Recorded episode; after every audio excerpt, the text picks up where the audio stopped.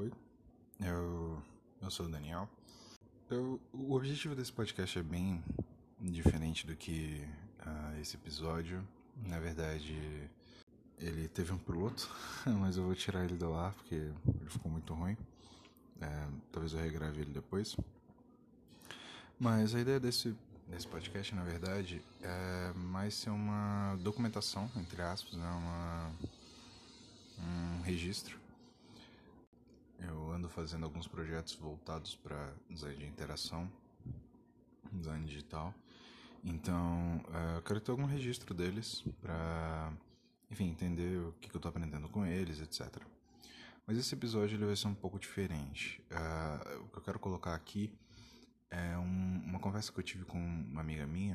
Ela estava estudando sobre idealismo alemão, né? E, e eu comecei a, a, estudar um pouco da teoria da arte do, do Walter Benjamin. E a gente estava conversando sobre essas coisas, né? De como é estudar movimentos, né? Estudar momentos da história é, em que tiveram seus movimentos intelectuais, artísticos, filosóficos, né? suas correntes, suas escolas, etc.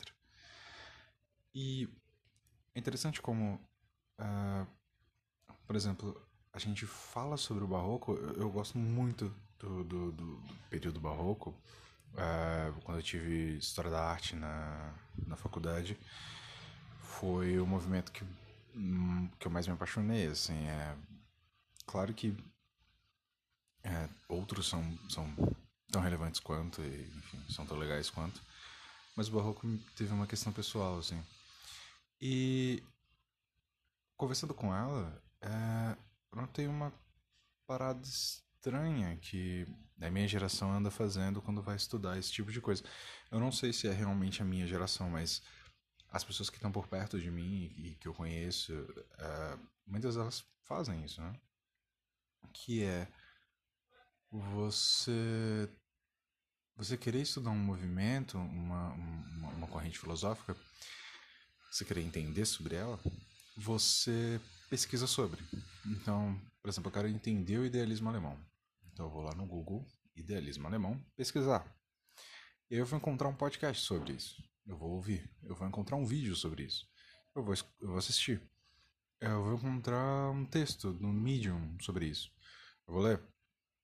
Mas a gente nunca para para ler alguma coisa do idealismo alemão sabe? É meio que você tá no você tá estudando expressionismo alemão, mas você não assiste o, o vampiro lá. Qual é o nome do vampiro? O, o vampiro lá. Você não assiste aquilo, sabe? Ou você tá estudando pop art e você não vê o Andy Warhol. É meio. Assim, com as artes visuais eu acho que é um pouco cruel, porque Aliás, é um pouco mais fácil porque só você jogar no Google Imagens Andy Warhol, você vai ver um monte de obras dele. Mas quando a gente está falando de algo de um movimento literário, tipo o realismo fantástico, não dá para você fazer isso. Você tem de, você tem de ler o realismo fantástico. Quando a gente fala de ficção científica, não dá pra gente explicar. Você, você tem de ler, você tem de ler Philip K. Dick, você tem que, você tem que ler a galera. Então, é, o que eu queria colocar aqui nesse, nesse episódio essa, essa via de escape que a gente tem hoje com a, com a superficialidade na internet, ou com a ilusão de profundidade, de que a gente vai conhecer um assunto, a gente vai conhecer determinada questão, sabe, sem ter de fato tocado nela. É meio. Beleza, você estuda cachorros, mas você nunca viu um cachorro na vida. É... Ok, isso pode acontecer. Você pode realmente estudar cachorro sem ter. Enfim. Mas.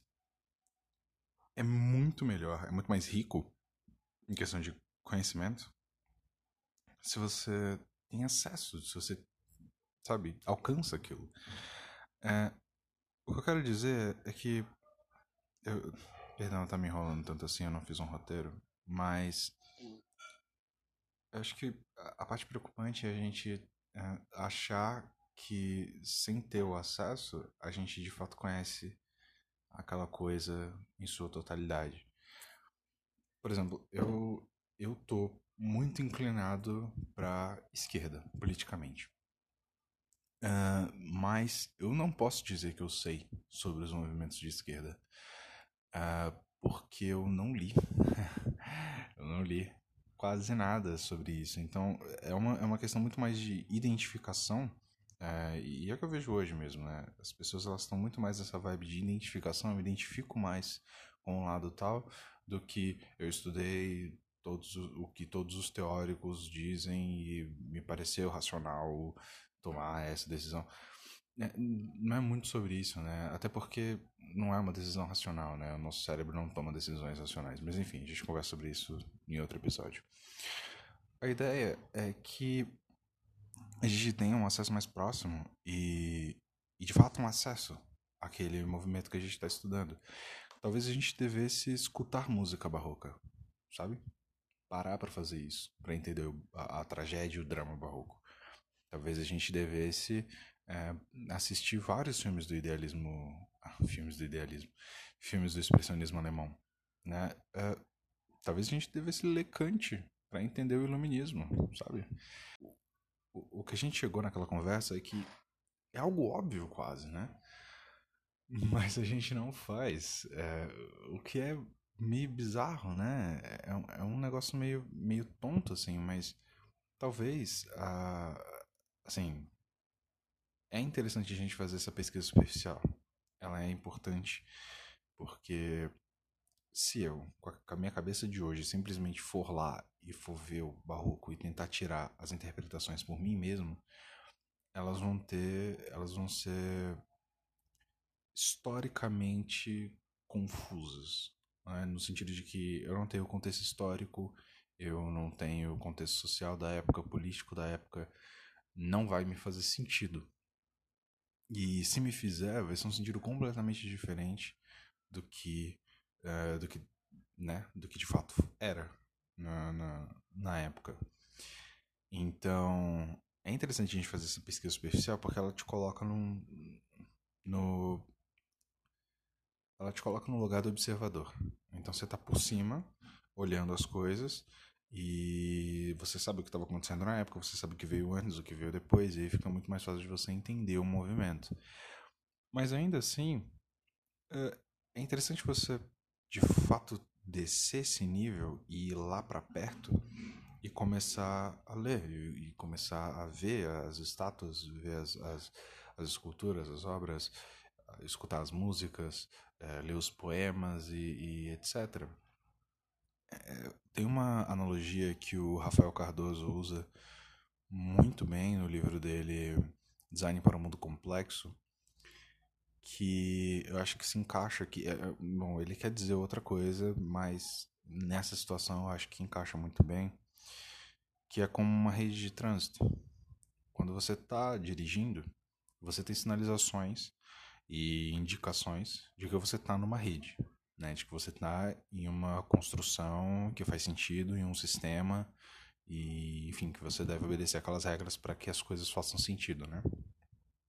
Se você desaproxima, se você sai dessa rede, né? Ou seja, se você vê um mapa, por exemplo, da, da rede, se você vê ela por cima, você tem sinais diferentes de que aquela rede está lá. De que ela faz sentido e de que, enfim, ela está toda conectada. É, de que ela é coerente.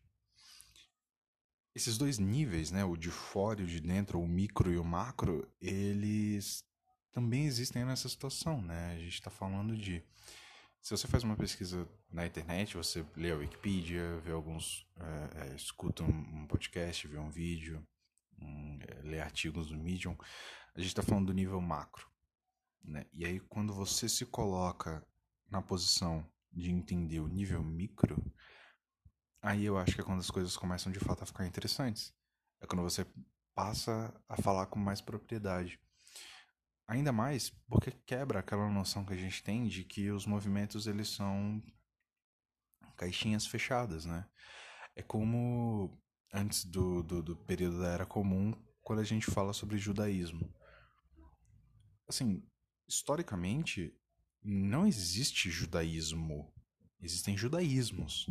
Existem várias práticas que são diferentes e são regionais e são locais, sabe? E que têm as suas próprias uh, divergências e etc. Então, e suas próprias discussões.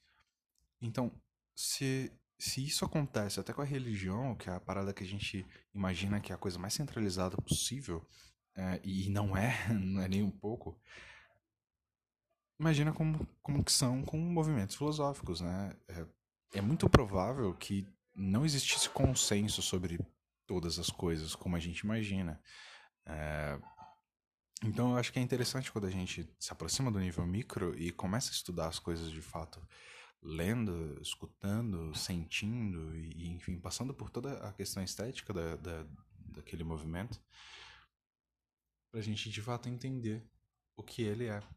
Né? Eu acho que é, é ali que a gente começa a sair, a quebrar a questão da mente descontínua, né? De, de, de polarizar as coisas e de, de, né? de fazer aquela dualidade clássica. Então, bom, é isso. Tá? Esse programa é sobre isso.